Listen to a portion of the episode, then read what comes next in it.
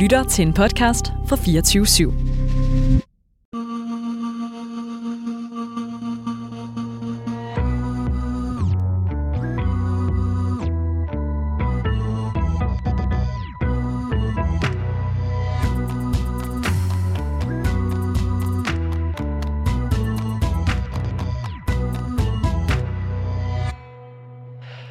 Bismillah. Velkommen til Det Muslimer taler om, et program af praktiserende muslimer. Her kaster vi lys over den levende muslimske oplevelse og forsøger at skabe et rum for den muslimske samtale på en måde, den ikke bliver taget andre steder. Så hver torsdag fører vi jer igennem rejsen som praktiserende muslim i Danmark og de samtaler, der fylder i troende muslimske miljøer. Mit navn er Elias Ramadan.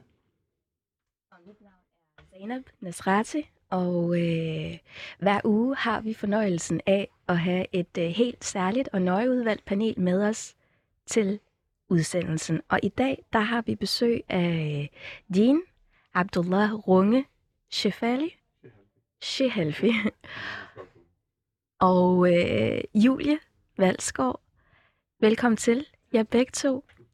Og tak fordi vi må komme. Jamen, det er vi er så glade for. øhm, og Julie, du har en, øh, en baggrund øh, som lærerstuderende Ja. øhm, på øh, specialpædagogisk profil. Ja. Og øh, din, du øh, arbejder inden for sundhedssektoren. Der har jeg arbejdet i en del år efterhånden. Dejligt. Ja. Vi er rigtig glade for, at I har lyst til at være med i dag. Og inden vi kaster os øh, over dagens emne, som handler om at være øh, ny muslim, øh, så øh, har vi en lille øh, quiz til jer, til lige at få varmet op. og det er i virkeligheden en, øh, en, en, en tænkt quiz. Det handler om, at I får et valgmulighed mellem to profiler, og så skal I vælge en profil. Og øh, ideen er, at det skal være en, som I kan få lov til at møde og tale med, lytte til øh, på helt sådan tæt hold. Og første valgmulighed er mellem profeten Ibrahim, salam, Ja. Abraham på dansk, som er grundlæggeren af Kaabaen og forfaderen til de abrahamiske religioner. Øhm, og øh, I kender formentlig historien øh, selv. Øhm, og så på den anden side, Isa, salam, altså profeten Jesus, øhm, søn af, af den største kvinde, der er gået på jorden, Maryam, salam. Og øh, ja, det er også en præsentation, som, øh, som, som har nok i sig selv. I skal vælge, og I skal tale sammen om, nu har I muligheden, og I kan kun vælge en og møde og stille spørgsmål og tale Okay. til. Interessant. Vil du Mhm. øh, lægge ud, Julie? Um, jeg tænker Isa alaihi salam. Ja, hvorfor? Jeg tror, det kunne være rigtig spændende, alle de her mysterier, der er omkring ham. Ja. Um, også nu er jeg selv egentlig mor, Mm. øh, så det er også helt personligt, um, hvordan det var at sådan blive opdraget med dem. Og øh, ja, det tror jeg kunne være sindssygt spændende. Mm. Ja. Jamen, jeg er enig. Det vil, øh, det vil helt klart være et, øh, et møde, som øh, også fordi, at Isa a.s. kommer jo efter øh, Ibrahim, altså Abraham. Mm. Så han har jo det med sig. Mm. Og øh, få den øh, samtale med ham i forhold til, øh, hvad han har gennemgået, og hvordan han egentlig arver øh, og skal løfte opgaven efter øh, Ibrahim Abraham. Mm. ja, Det, det tror jeg, det vil være en rigtig øh, ja, interessant. helt vildt. Spændende. Ja. Jamen, der er enighed. Ja. Fantastisk. Alhamdulillah. Så kommer vi til øh, den anden mulighed. Og det er også et øh, tænkt eksempel. Så hvis I skulle få muligheden, og I havde valget mellem at møde ærkeenglen Gabriel, salam, altså Jibril, salam, på den ene side, eller englen, som vi har på højre skulder, der igennem hele vores liv Mm-hmm. noterer vores mindste bevægelse og gøren og laden ned. Man må sige, den som jo nok kender alle vores øh, valg og, Ja. og fravalg. Ja. I har muligheden for at vælge. Det er to helt forskellige engleprofiler. Hvem vil I vælge? Jeg synes, det er mega angstprovokerende at skulle vælge en, der følger ens mindste bevægelser. Øhm, så Ja. af den grund vil jeg nok ikke vælge den. Mm. Nej. Jamen, det, det tror jeg også, at, øh, og også i og med, at øh, øh, Gabriel har den, hvad kan man sige, rolle, som han har fået tildelt for Allah. Mm. Og den har, Ja. han har jo været med helt fra starten af, kan man sige. Mm. Øh, Der tror jeg også, der vil være, hvad kan man sige, en del øh, at snakke om. Jeg har allerede øh, de første 100.000 spørgsmål i hovedet. øh, men selvfølgelig er det med en vis øh, ærefrygt, fordi at vi ved, hvor, hvor ophøjet blandt englene øh, Gabriel er. Ja, lige præcis. Jeg skulle Så sige det, det. vil være, måske også være lidt angstprovokerende, Ja. men jeg tror også, øh, som du siger, den anden, det vil nok være lidt mere personligt angstprovokerende. ja. Ja. præcis. Så, Ja, lige ja. præcis. Ja. Jeg skulle til at sige, det må da være vildt angstprovokerende. Man ved jo om Gabriel, at vingerne når hele horisonten Ja. i bredde, og som du siger. Ja. Men, men I går alligevel med, øh, med, med den største af alle engle. Ja, for jeg tror, man vil møde Jibril med en mere ærefrygt Mm. frem for en personlig frygt. Mm. Ikke? Ja. Rigtig spændende. Mm. Så kommer vi til den sidste Mm-hmm. mulighed, og den står mellem to sahaba, det vil sige øh, følgere, der har været på profetens tid. Den ene er Salman al-Farisi, radiallahu anhu. Og Jeg siger ham. fantastisk. øhm, Salman al-Farisi til dem, der øh, ikke lige kan genkende navnet, det er navnet på den sahabi, som faktisk kommer fra Persien af og voksede op i et øh, ildtempel, øhm, hvor at øh, han fik øh, han fik den rolle af sin sin far, der var sådan tempelleder og skulle holde ilden kørende. Så han var meget skærmet for resten af verden og kom ikke rigtig ud før meget sent i sit liv. Og da han så kom ud, der mødte han først øh, den kristne befolkning, og så senere hen den muslimske befolkning, og var meget drejet af øh, at finde øh, at finde Gud og finde øh, en tro, som han kunne hvile i. Så Salman al-Farisi på den ene side, og på den anden side Musab ibn Umair, radiallahu anhu. Så blev det pludselig. Ja, ja, så bliver det måske ikke så nemt alligevel. Ja. Men øhm, Og Musab er jo øh, den sahabi, som har været enebarn og har været så utrolig rig, haft alt i status og intelligens og øh, velset og udseende og haft, hvad der svarer til halvdelen af rigdommene i Quraysh og gav det hele efter, altså alt hvad han kunne give, offrede han for, øh, for efter han tog islam til sig. Så Ja. hvem er de to? Salman al-Farisi eller Musab? Vil du lægge ud ibn den her gang? Starte, skal starte, Julie? Ja. ja. Altså, jeg, jeg tror lige øhm, alligevel, så vil jeg møde Salman al-Farsi. Måske fordi, at jeg har dykket mest ind i hans historie og hændelser og udvikling. Øh, det kan godt være, hvis jeg studerer lidt omkring, mere omkring uh, Musab, øh, så vil jeg måske skifte, men lad os nu holde os til det, som jeg ved omkring uh, Salman al-Farsi. Fordi udover det, som du jo også har sagt i introen omkring ham, så er jeg så imponeret over, hvordan hans jagt efter sandheden øhm, var så smuk en rejse, at øh, han flyttede jo fra land til land, mm. og han spurgte hele tiden efter, hvem har mest viden omkring den her religion, som var kristendommen på det mm. tidspunkt. Og nu skal jeg gøre, gøre en meget lang, smuk historie ultra kort. Mm. Øh, men hver gang han mødte en praktiserende øh, munk eller mm. biskop, så var han øh, i- oppe i så høj en alder, så han var faktisk øh, tæt på at dø. Men han sugede alligevel den viden fra ham, Mm. og hver gang der var en, der døde, så rejste han videre til det næste land for at søge. Indtil han så mødte profeten Mohammed. sallallahu alaihi wasallam. Det var den ultrakorte udgave. Mm. Øh, så, så den rejse tror jeg også, vi begge to, og måske også som øh, konvertitter, kan genkende. Mm. Altså, man, man rejser, og man møder folk på sin vej øh, i søgen efter viden. Ja. Ja, okay, wow. Jamen, jeg kender faktisk slet ikke hans historie, men efter det, du lige har sagt, Ja. så tror jeg også, det er ham, jeg gerne vil med. Ja, man kan relatere meget til den, tror Ja. jeg. Ja. Tre gange enighed, og I øh, har fået lov at vælge de øh, helt største profiler. Mashallah. Fantastisk. Tak for, øh, for det. Så øh, går vi videre til vores næste segment.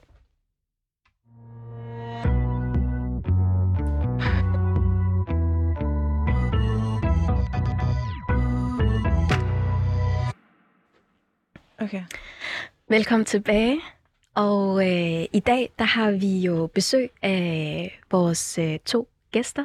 Din Abdullah Runge Shehalfi og øh, Julie Valskov. Ja. Og øh, emnet i dag er øh, hverdagen for en ny muslim. Mm. Og øh, din, du er på ingen måde ny muslim, men du er meget ekspert i at, øh, at, at, at have både have mødt folk i deres rejse inden og op til og bagefter. Øhm, må jeg spørge dig i første omgang, hvornår var det, du øh, blev muslim? Det var 2003, den 18. april. Fantastisk. Jeg kan Den, ikke huske tidspunktet, men det var i hvert fald... det er en dato, du kan. det er en dato, jeg kan, ja. ja. Og Julie, kan du huske datoen for... Du Det blev var muslim? den øh, 19. januar på min 17-års fødselsdag. Mm. Ja, og det er 12 år siden nu. Så lige hovedregning. Ja, fantastisk. Øhm, og din, hvad, øhm, hvad er det for en, øh, en rejse, som øh, man går ind til, når man, øh, når man øh, bevæger sig hen imod at skulle træffe sådan en beslutning? Og hvor var du henne i dit liv, da du træffede den beslutning? Nu, nu, er, nu kan vi jo alle sammen høre lidt af den jyske accent. Var du ude ja, i Jylland? Jo, jo. Jeg, er- jeg er jyde. så det kan jeg ikke skjule.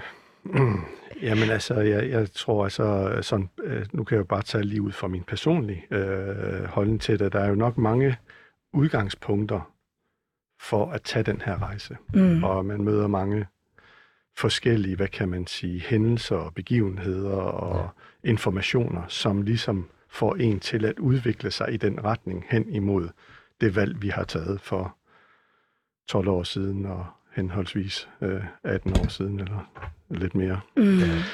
Øh, mit udgangspunkt var, altså, jeg var, øh, kan altid huske mig selv som værende troende.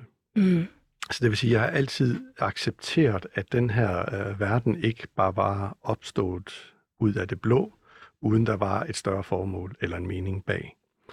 Så når jeg kiggede og observerede øh, de forskellige skabelser, om det var øh, på, i havet, eller planteriget, eller dyreriget, eller mennesker imellem, jamen så var der ikke noget i mig, der ligesom sagde, at det her, det er, øh, det er der bare for en stund, og så øh, er det over, og mere Mhm. skal vi ikke tænke over det. Øhm, så det var måske lidt det, der kickstartede øh, efter en ungdom, hvor jeg havde lagt det lidt øh, i, i bagagen, hvor jeg ikke tænkte så meget over det, så, så tog jeg det frem igen i en lidt øh, senere alder. Og øh, det kickstartede lidt, og tænkte, ved hvad, nu, nu skylder jeg mig selv at være afklaret omkring de her spørgsmål, som jo faktisk alle mennesker på et eller andet tidspunkt har stillet sig. Mm. Hvad er meningen Mm. med vores liv og formål? Ja. Mm. Så det var sådan lidt, øh, bare uden at komme for meget i detaljer, det kan du jo så spørge ind til, hvis det er. Ja, absolut. Øhm, men jeg, jeg vil egentlig gerne spørge lidt ind til detaljer okay. i, øh, til netop det her, øhm, som du siger med, med, øhm, med den her søgen og afklaringsforløb. Ja. Altså, øhm, den der spæde start, hvad, øhm, hvad er det for nogle, for nogle tanker op til, at man træffer beslutningen? Rigtig mange. I hvert fald for mit vedkommende, altså, og det tror jeg også Ja. for os alle, er, at der er rigtig mange tanker. Fordi altså, nu sad vi jo faktisk lige inden vi gik ind her, ikke, og, og talte om, om corona. Mm. Og så har vi jo de her to forskellige udgaver, måske også flere udgaver end, er det så slemt, Mm. som øh, det bliver lagt op til? Mm. Øh, ja, det er det. Vi har et ansvar. Nej, men vi skal også passe på vores frihed. Mm. Så alle de her ting bokser man jo også rundt med som en, en på vej til at enten skifte religion, eller i hvert fald udvikle sig hen imod noget. Mm. Skal jeg gøre det? Øh, hvad vil min bagland sige? Hvad vil min familie Ja, sige? netop. Ikke? Hvad vil mine venner sige? Altså for eksempel, jeg havde ikke en eneste muslimsk øh, ven eller Mm. mm. noget, ikke? Så, så jeg stod lidt palle alene i verden, og, og min familie altså, er jo har jo aner fra det vestjyske, så mm. øh, hvad kan man sige, det, altså religion og islam blev slet ikke rigtig nævnt. Vi gik i kirke, og vi dedikerede os til højtiderne, men ellers så dyrkede vi slet ikke religion. Mm. Og på ingen måde blandt øh, mine, øh, hvad kan man sige, bekendtskab og venskab på det tidspunkt. Så det var sådan lidt en meget isoleret, selvstændig studie, og, og i den, så kommer der jo en masse tanker. Mm. Øhm, men afklaringsforløbet er jo egentlig, som vi jo faktisk øh, gør med alle mulige ting, om det er coronaen eller hvad mm. det er. Vi er, vi er vidne til nogle øh, begivenheder og hændelser. Øh, vi observerer, vi analyserer, mm. og så på et eller andet tidspunkt, så konkluderer vi, mm. om der er noget, der er mere faktuelt korrekt end, end noget andet. Din, hvilke år var det, du kommenterede?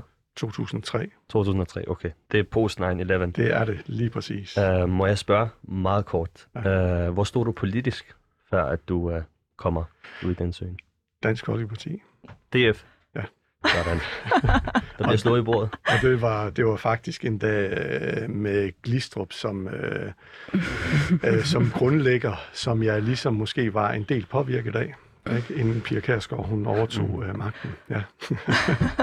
Så, var han ja. med til at overtale dig? At, hvad siger du? med til at overtale dig ja. til at... Ja. Hvem der var med til at overtale Nej, Glistrup. ja, Glistrup var med til at overtale mig. Ja, altså, der, var nogle, der var nogle ting, der blev sagt på en meget firkantet, sort og hvid måde. Mm. Øh, og i og med, at jeg ikke rigtig havde nogen, nogen i omgangskredsen, så var jeg måske lidt på virkelig. Mm. Ung og med hovedet under Ja. det kan vi alle relatere til. Ja. Øhm, Julie, jeg kunne se, du nikkede lidt i forhold til det her med tanker i forhold til baglandet. Ja. Øhm, hvad, hvad var det for dig, det her i forhold til at, øh, at træffe en beslutning? Du var 17 ja. øhm, og, øh, og skulle møde familien. Ja. Hvad, ja. Altså, øhm, jeg har en øh, udstiller, ikke nogen vil bare sige en forælder, som øh, er altså nu over i nyborgerlige fløjen. Mm. Øhm, og han har også været, ja, han, min far, han har også været øh, DF hele sit liv, og meget sådan firkantet og meget begrænset med, hvad for nogle oplysninger man får. Mm. Så det har vi haft rigtig, rigtig mange samtaler omkring. Øhm, at man godt kan få øh, information fra andre steder, og man må godt stille sig selv kritisk. Øhm, så det var, det var svært med mit bagland, mm. altså med min familie. Øhm, men der havde jeg heldigvis en masse gode veninder, mm. som tog hånd om mig. Øhm, og jeg boede for mig selv på det værende tidspunkt, så det var ikke så påvirket af hverdagen mm.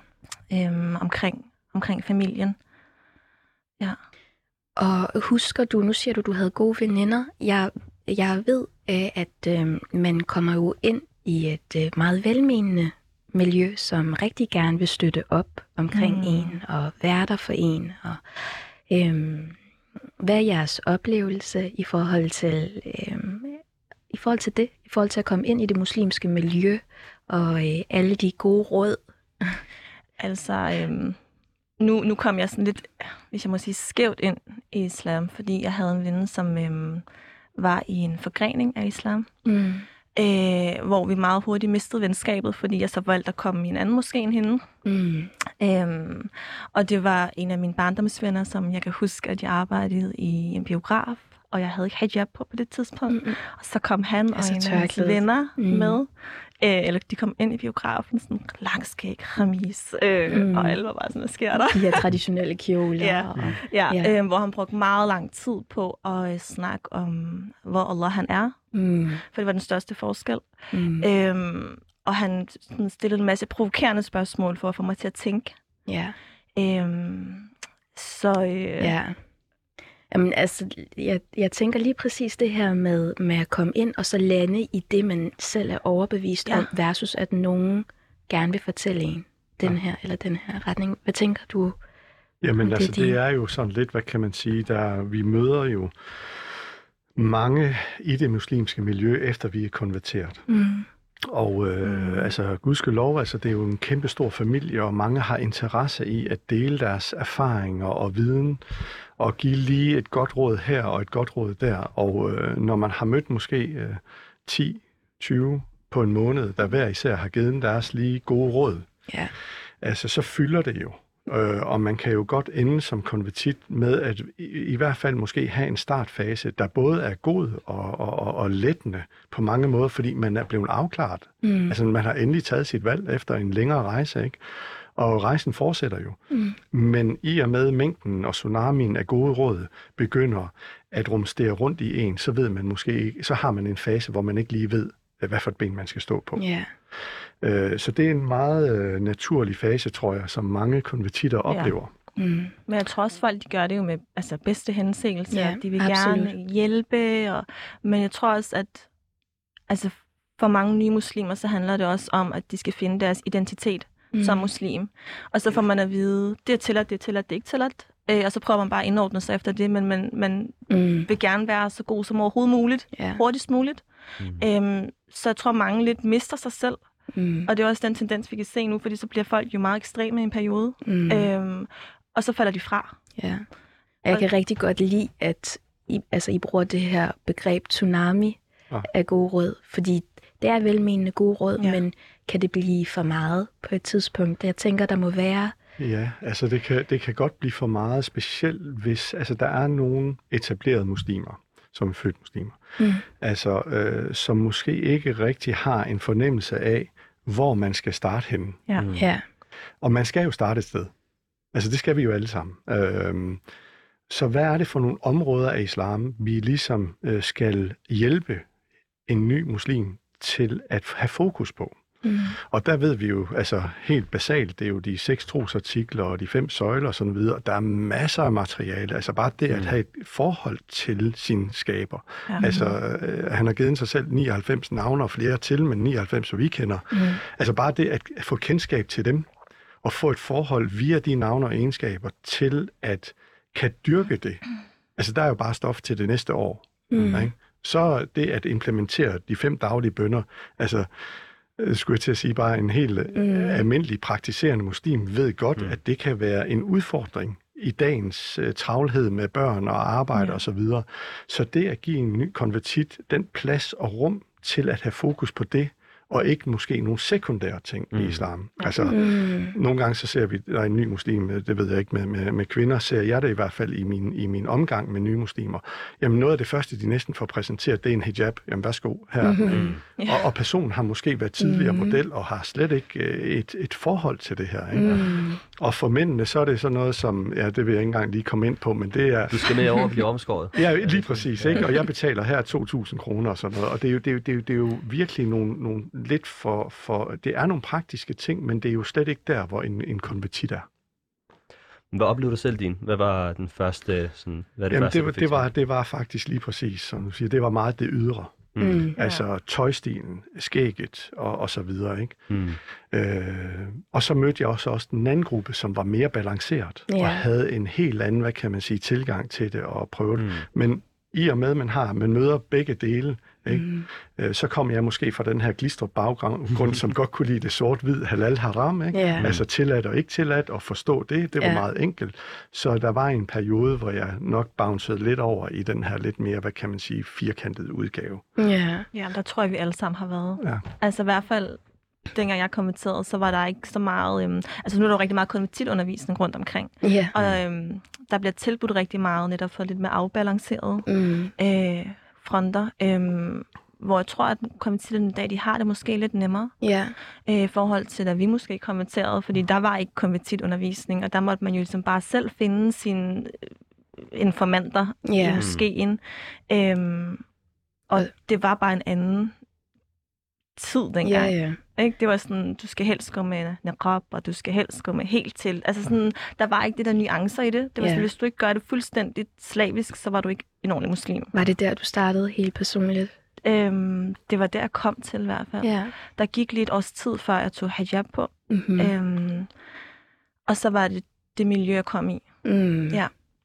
Øhm, og, og det var selv de ældre, man tænkte måske, at de ældre ville komme og være sådan lidt ro på.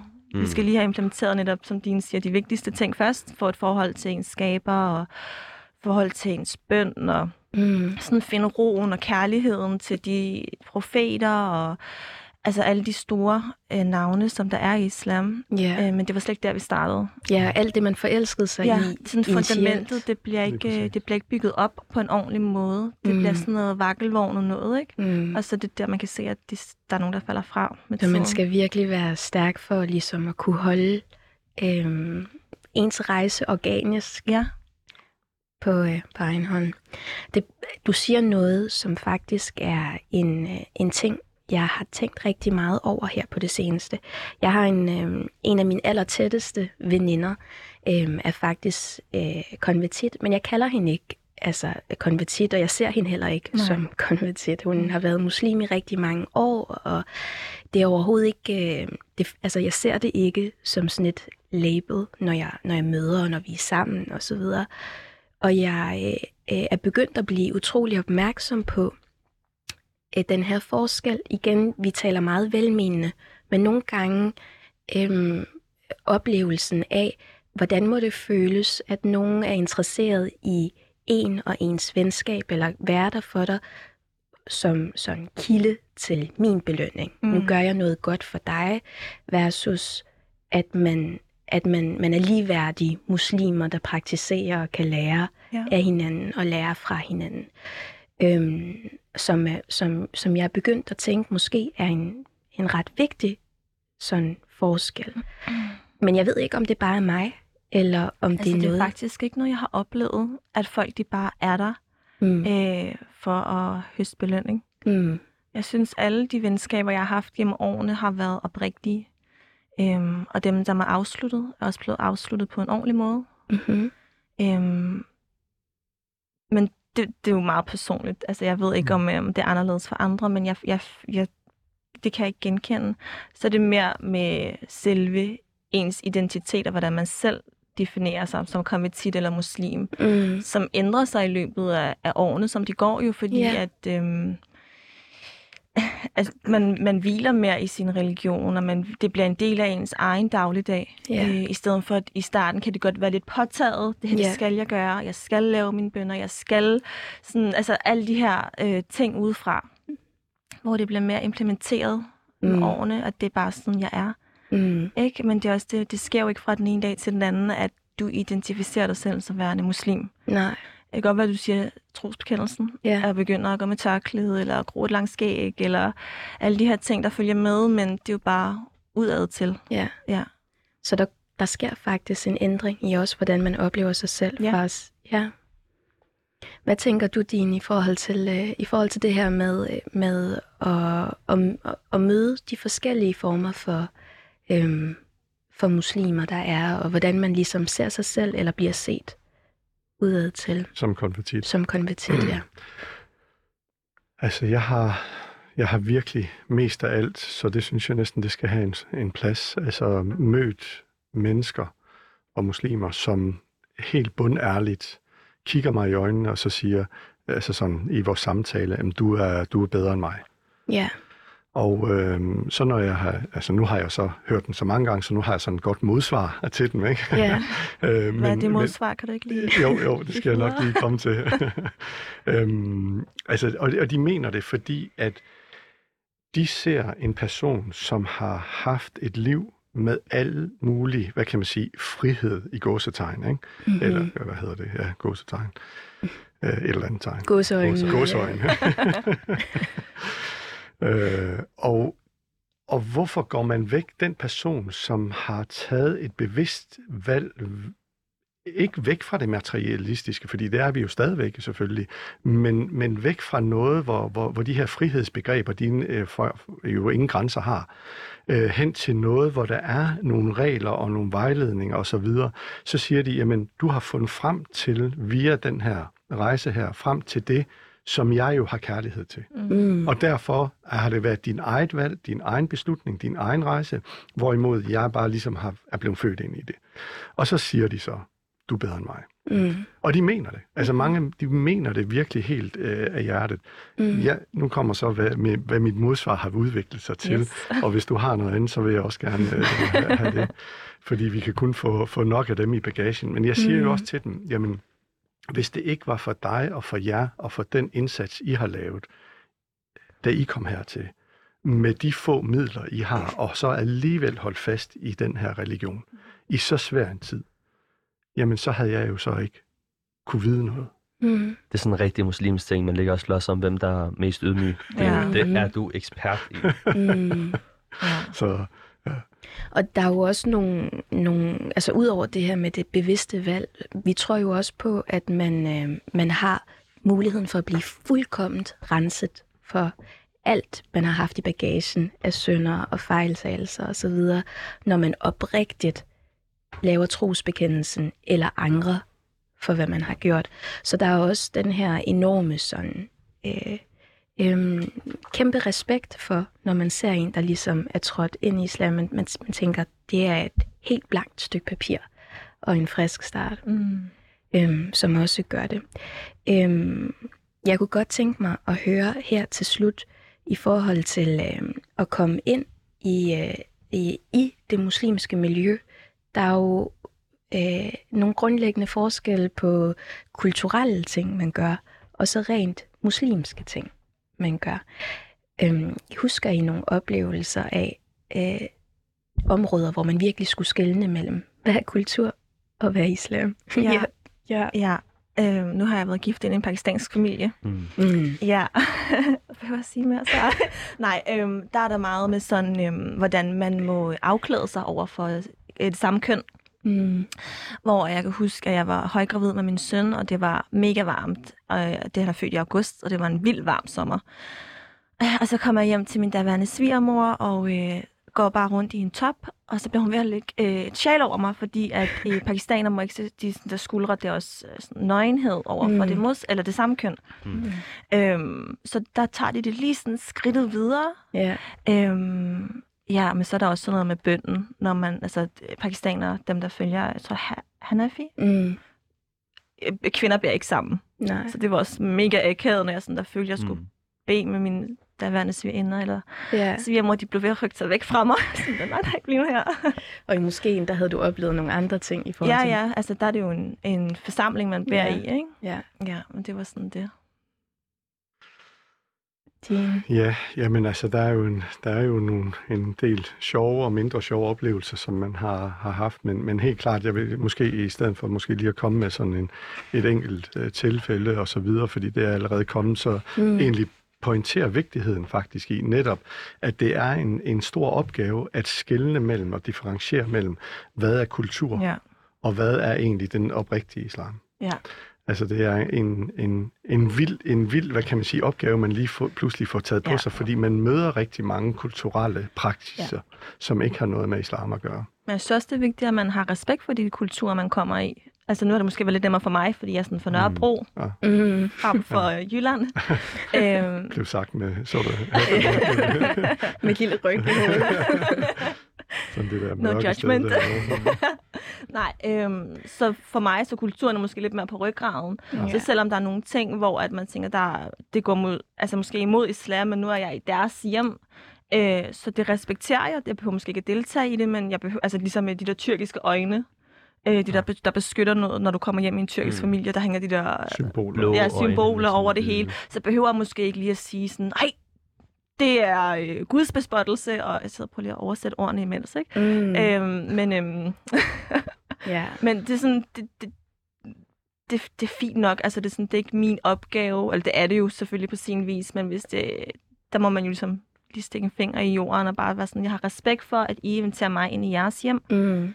Så skal I ikke komme og fortælle jer, at jeres hjem, eller jeres tro, eller jeres overbevisning er forkert, fordi Mm. det gør jeg heller ikke, når jeg kommer hjem til mine ikke-muslimske veninder, fordi de ved godt, at jeg er muslim, jeg behøver ikke fortælle dem, at det, de gør, ikke er korrekt i min optik, fordi Ja. det handler rigtig meget om rummelighed. Jeg forventer Ja. selv at blive rummet, Ja. og accepteret og respekteret for den, jeg er, med alle mine fejl og mangler, så forventer jeg også, at jeg kan give det tilbage igen. Ja. Ja. Smukt sagt. Ja, virkelig. Det er, at det handler om respekten og rummeligheden. Ja. Og vi kommer tilbage til i slutningen af afsnittet om lidt i forhold til baggrunden for valget, og hvorfor det var, man forelskede sig i islam. Men tusind tak for snakken for nu, Selv tak. Dine og Julie. Og øh, lige om lidt i øh, næste afsnit, der øh, taler vi lidt videre om øh, nogle overskrifter Mm. mm. og øh, Øhm, ja, lyt med på øh, det, muslimer taler om. Ja, lige nu så skal vi i hvert fald til at tale om noget med nogle øh, coronarestriktioner.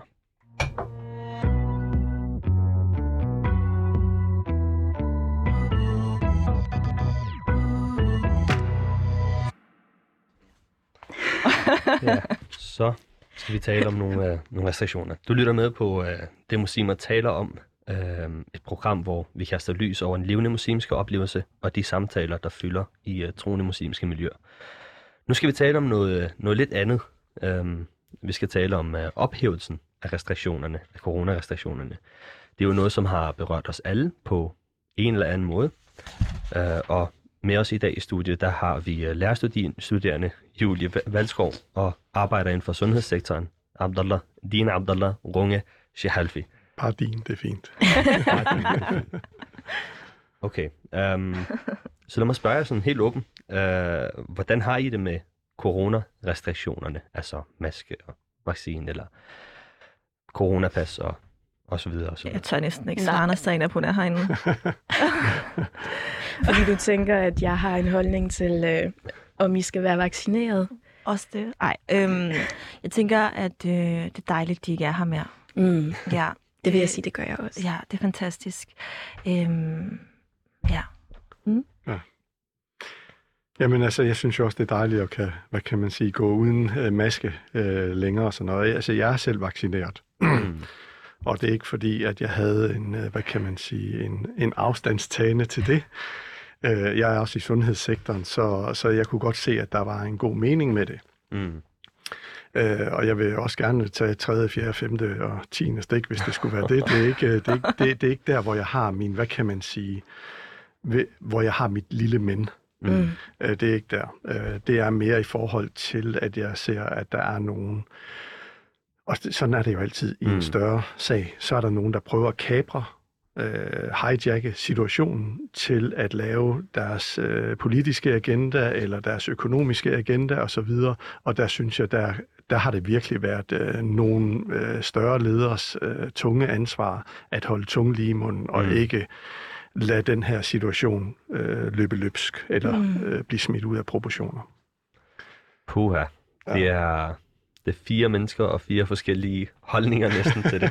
Jeg kunne mærke ret hurtigt, det var, det var lidt mere... Det er et emne, der gør folk meget hurtigt uenige, men øh, det skal vi også snakke om. Ja. Men, uh, men lad mig spørge sådan, nu siger I alle sammen, at det var dejligt, og det synes jeg også. Men hvad var det værste så? Hvis, uh, hvis det er så rart, hvad, var, hvad synes I var det værste ved det her? Hvil, hvilke restriktion var den værste? Øhm, at man skulle vise coronapas. Ja, nu er, øhm, nu er jeg ikke vaccineret, mm. øhm, så jeg skulle jo tage test hver anden dag. Det er super belastende, især fordi jeg studerer. Øhm, og nu skal vi møde fysisk op, så jeg kan godt se, det her semester, jeg skulle ind hver anden dag og bruge en masse tid på at blive testet, for mm. hele tiden at have en negativ test. Øhm, så øh, det synes jeg er mega nice, at det ikke er der mere. Ja.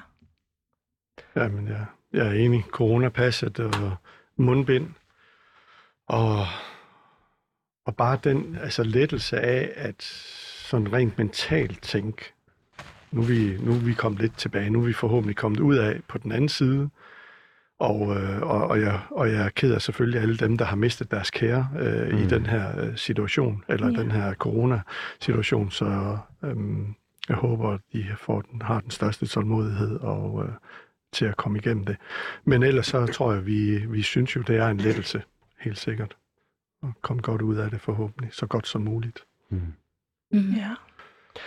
Ja, nu fik I nævnt, at øh, en ikke er vaccineret, den anden er vaccineret, og jeg, jeg, jeg er også vaccineret, men, øhm, og det fylder egentlig absolut ingenting, men når jeg så tager ned på et tidspunkt ned hos min øh, lokale café, så sidder der to, øh, to øh, venner der, den ene kender jeg, den anden kender jeg ikke, og inden for 10 sekunder, efter jeg er hilst på den, så formår vi på en eller anden måde at komme ind på vaccinen, Og når jeg så nævner, at jeg er vaccineret, så kigger den anden, som jeg ikke kender, på mig og siger, ved du, hvad du har sprøjtet ind i blodet?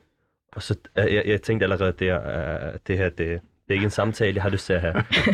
så, men, men det endte med at blive en time lang samtale. Men øhm, hvordan, hvordan har I det med, med de her øhm, reaktioner, den her form for ja, splittelse, det skaber i familier, i øh, lokalsamfundene? Og også for nogen i, i, i ægtepar. Altså, jeg, jeg kender en ven, der vil vaccineres, men hvis han gør det, så bliver det ret tændst mellem ham og hans, øh, hans hustru. Nå, okay, Ja. hold da op. Jamen altså, jeg vil egentlig gerne lige, øh, faktisk med, i, måske i forlængelse med det, du sagde tidligere, Julie, det her Mhm. med, når man kommer ind i et hjem, hvor der er en, noget, nogle kulturelle praksiser, som man ikke er vant til, eller som man ikke er enig i, Mm. jamen hvad er det for en approach, man så tager på sig? Altså Ja. går man ind i den her uh, snak og begynder at sige, jamen det her det er min mening og sådan noget, eller, eller har man en, en accept om, at vi har nogle forskellige holdninger til de forskellige ting og begivenheder, vi nu engang bliver introduceret for i, mm. i vores liv, for at kunne arbejde sammen, være sammen, socialisere sammen, for at kunne være venner. Øhm, så ja, det, jeg tror, det, det er lidt den approach, jeg ligesom har taget, så jeg har faktisk ikke oplevet de her Mm. øh, Polariserende. polariseringer. Ikke lige i forhold til vaccinationen i hvert fald. Mm. Så kan jeg godt mærke, at jeg bliver lidt mere øh, opstemt i forhold til det her med, at man ved, der er nogen derude, der gerne vil kapre hele situationen til at lave deres, øh, hvad kan man sige, agenda på den ene eller den anden måde. Ikke? Der kan jeg godt mærke, der har jeg følelserne lidt mere i kog. Øhm, Er det noget, du tænker er, er sådan særligt for muslimer, eller fylder mere blandt muslimer, end det gør blandt resten af samfundet? Nej, det tror jeg ikke. Fordi at jeg kan jo se øh, i de grupper på min arbejdsplads og sådan noget, det fylder lige så meget øh, Mm. hos dem. Mm. Ah. Okay. Så et andet koncept, vi har, det er jo uh, i, i islam, det er, at man har ansvar for sig selv, og så sin familie, og så sin nabo, og så resten af samfundet. Hvordan har I sådan i praksis udlevet det, eller rette jeg jer, at, at, altså med, med det her koncept en mente, at corona også er noget, der går og skader andre, hvis man går for eksempel og smitter andre, eller ikke bærer maske, eller ikke bliver vaccineret, eller hvad end det er. Er det, er det noget, der fylder i jeres overvejelser, og hvordan navigerer I det? Jamen altså, øhm, jeg synes, det drejer sig rigtig meget om sund fornuft. Mm. Øhm, det er jo ikke fordi, at jeg tænker, corona findes ikke, derfor vil jeg ikke vaccineres. Jeg anerkender det. Mm. Mm. Jeg synes, nogle gange, så kan man godt lidt blive sat i bås med de her øh, sølvpapirshatte, når man ikke øh, tænker, jeg skal bare vaccineres, mm. og jeg skal Mm. bare øh, have alle stikkene. Øh, men jeg synes også godt, man må stille sig kritisk over for det, så længe man bruger sin sunde fornuft. Øh, hvis der man føler sig lidt sløj, så bliver man selvfølgelig indenfor og bliver testet. Øhm, ja, altså tager hensyn til andre. Øhm, det her med at gå med maske eller ikke at gå med maske, det kan jeg også godt stille mig kritisk over for, fordi at man hører hele tiden, på den ene side hjælper det, på den anden side hjælper det mm. ikke. Øhm, så der, der synes jeg også bare, at man skal bruge sin sunde fornuft, hvornår giver det mening, øh, og hvornår giver det ikke mening. Øhm, ja. Ja, Ja. Hvad, hvad tænker du? Jamen, jeg er, enig, jeg er enig, altså, og jeg synes også, jeg, jeg så et dokumentarprogram øh, på BBC World, tror jeg det var, i forhold til, da, da pesten den var, og nu var det så specifikt i London, ikke? Øh, og hvordan man fandt lovgivninger frem fra den tid, da pesten hærgede, Mm. Og øh, hvordan folk også havde afstand mellem hinanden, når de stod i kø til købmanden eller slagteren. Ja. Øh, folk havde øh, mu- deres hjemmelavet mundbind på, ikke? og når de betalte med mønter, så skulle de lægge det i et glas med eddike Mm. Mm. øh, først, og så kunne slagteren så tage det bagefter. Øh, kødet blev øh, hængt op øh, af slagteren, og så gik slagteren væk, og så kom kunden hen for så at tage det øh, af. Så der var også nogle, af, nogle mange øh, af de her sammenligninger, som mm. vi jo har Mhm. gået igennem i dag. Om det er nødvendigt eller ej, det er jo så det store spørgsmål. Men det er bare for, for at sige, altså det har ikke været fremmed for os igennem historien, Mm. at, øh, at, at folk har levet på den måde, når der er kommet en pandemi eller Mm. mm. epidemi.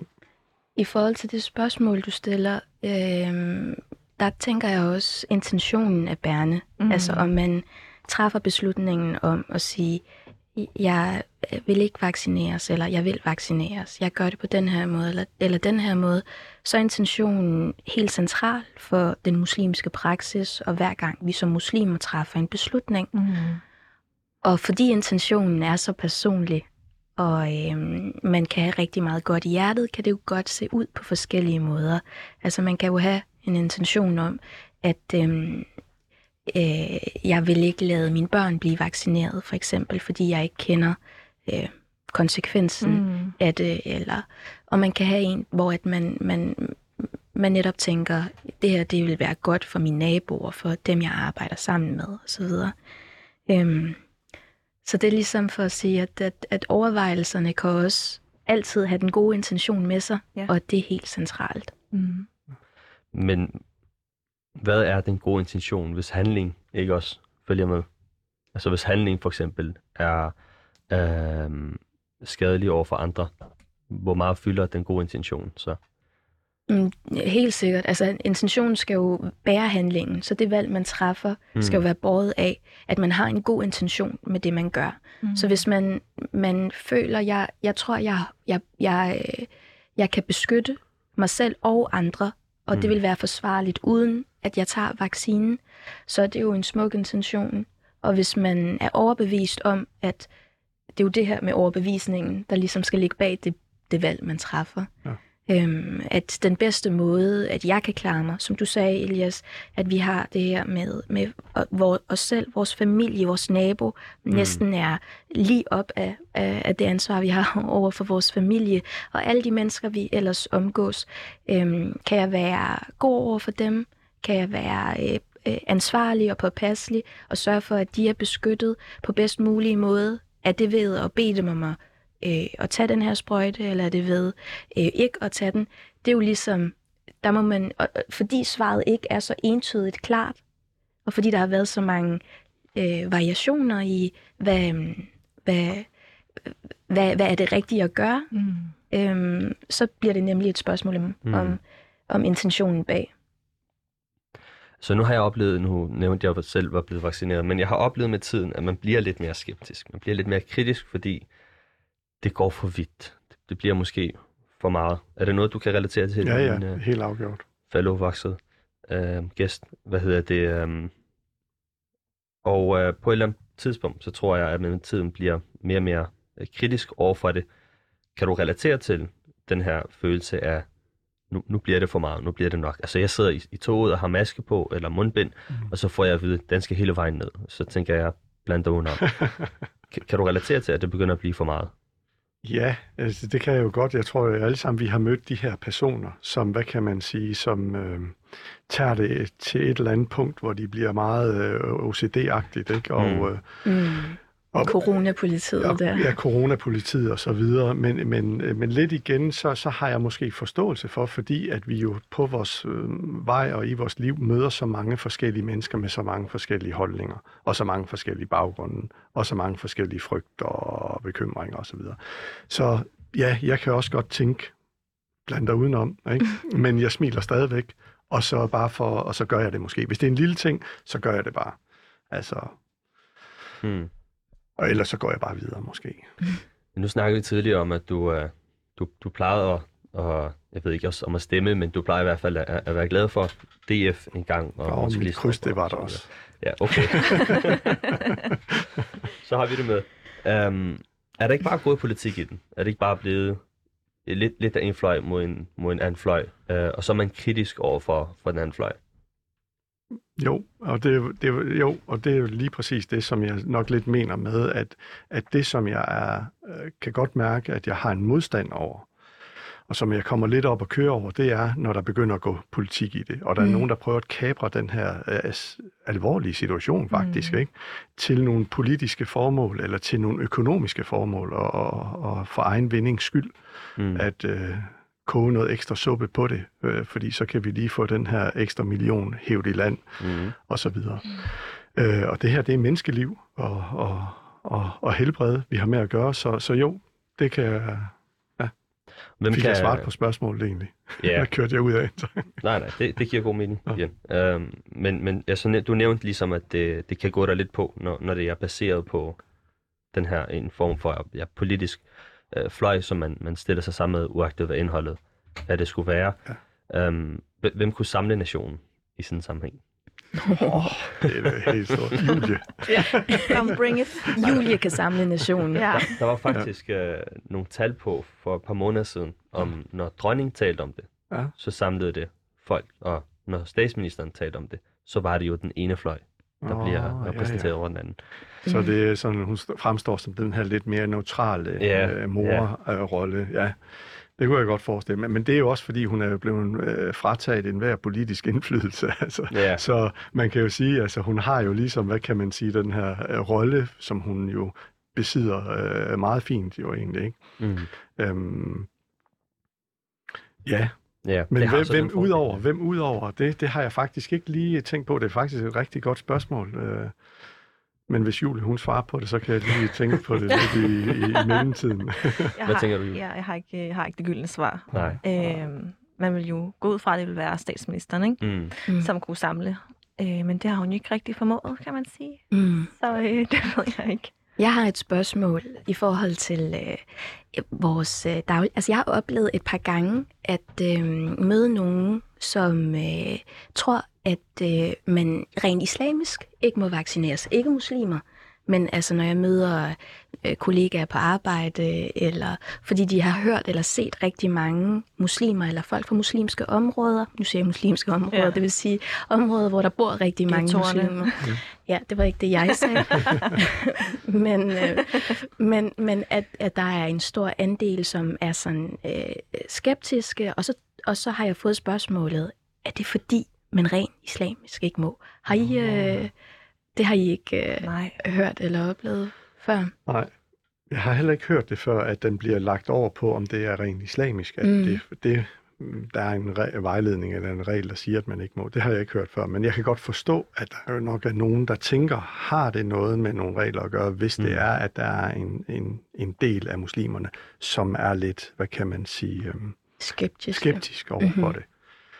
Øh, men mange af de muslimer, altså de er øh, generelt måske lidt skeptisk, fordi altså man kan jo sige, nu det er ikke fordi jeg kommer ind i politik, men det er jo ikke nogen hemmelighed, at der har været den her, hvad kan man sige, øh, opmærksomhed igennem de sidste 20 år i hvert fald, Ja. ikke, øh, mod muslimerne. Og, og så øh, på baggrund af det er der jo nogen, der bliver skeptisk over for, øh, hvis det er, at de ikke bliver velkommen, de ikke Mm. mm. føler sig velkommen. Ikke?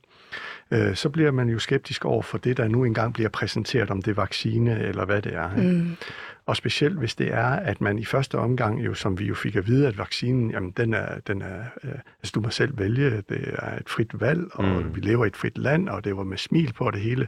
Men tonen blev jo skærpet Ja, øh, hen ad vejen, ikke? jo. Og det kunne enhver markeds, øh, marketingsmand jo se, at det var derhen, vi vil ende. Mm. Men det er bare godt at sige til at starte med, agtigt, ikke? Mm. Øh, Så det, det kunne man jo godt læse mellem linjerne, så det, det kunne man jo selvfølgelig godt forstå, den her skepsis. Men jeg har Ja. ikke hørt, Nej. nej, at den skulle lande i et eller andet øh, Religiøst sharia, spørgsmål. øh, ja, religiøst spørgsmål. Ja. Ja. Man kan tage den. Jeg havde en samtale, hvor vi kørte bil sammen med en, som nævnte, når man, jeg har faktisk hørt en, øh, en imam snakke om, at hvis det her det havde været i muslimsk tid, så havde det været en pligt som muslim at tage Den har vaccinen, jeg også hørt. fordi at man skal tænke på øh, ens medmennesker. Man skal, Mhm. man skal have, altså i dag kalder vi det samfundssind Mm.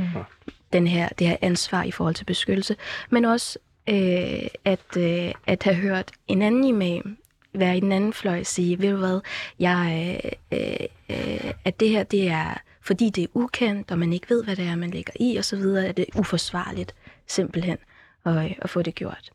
Øhm, men tusind tak for en rigtig spændende snak, Julie og, øh, og din, øhm, og tak til at lytte med jer derude til den første del af det, muslimer taler om. Mit navn er Zainab Nasrati. Og mit navn er Elias Ramadan, og i den anden del af programmet, der taler vi blandt andet om World Hijab Day, og vi taler om uh, Storm Malik, og så har vi et Quran-vers med, som vi også skal ligge og reflektere over herinde i studiet.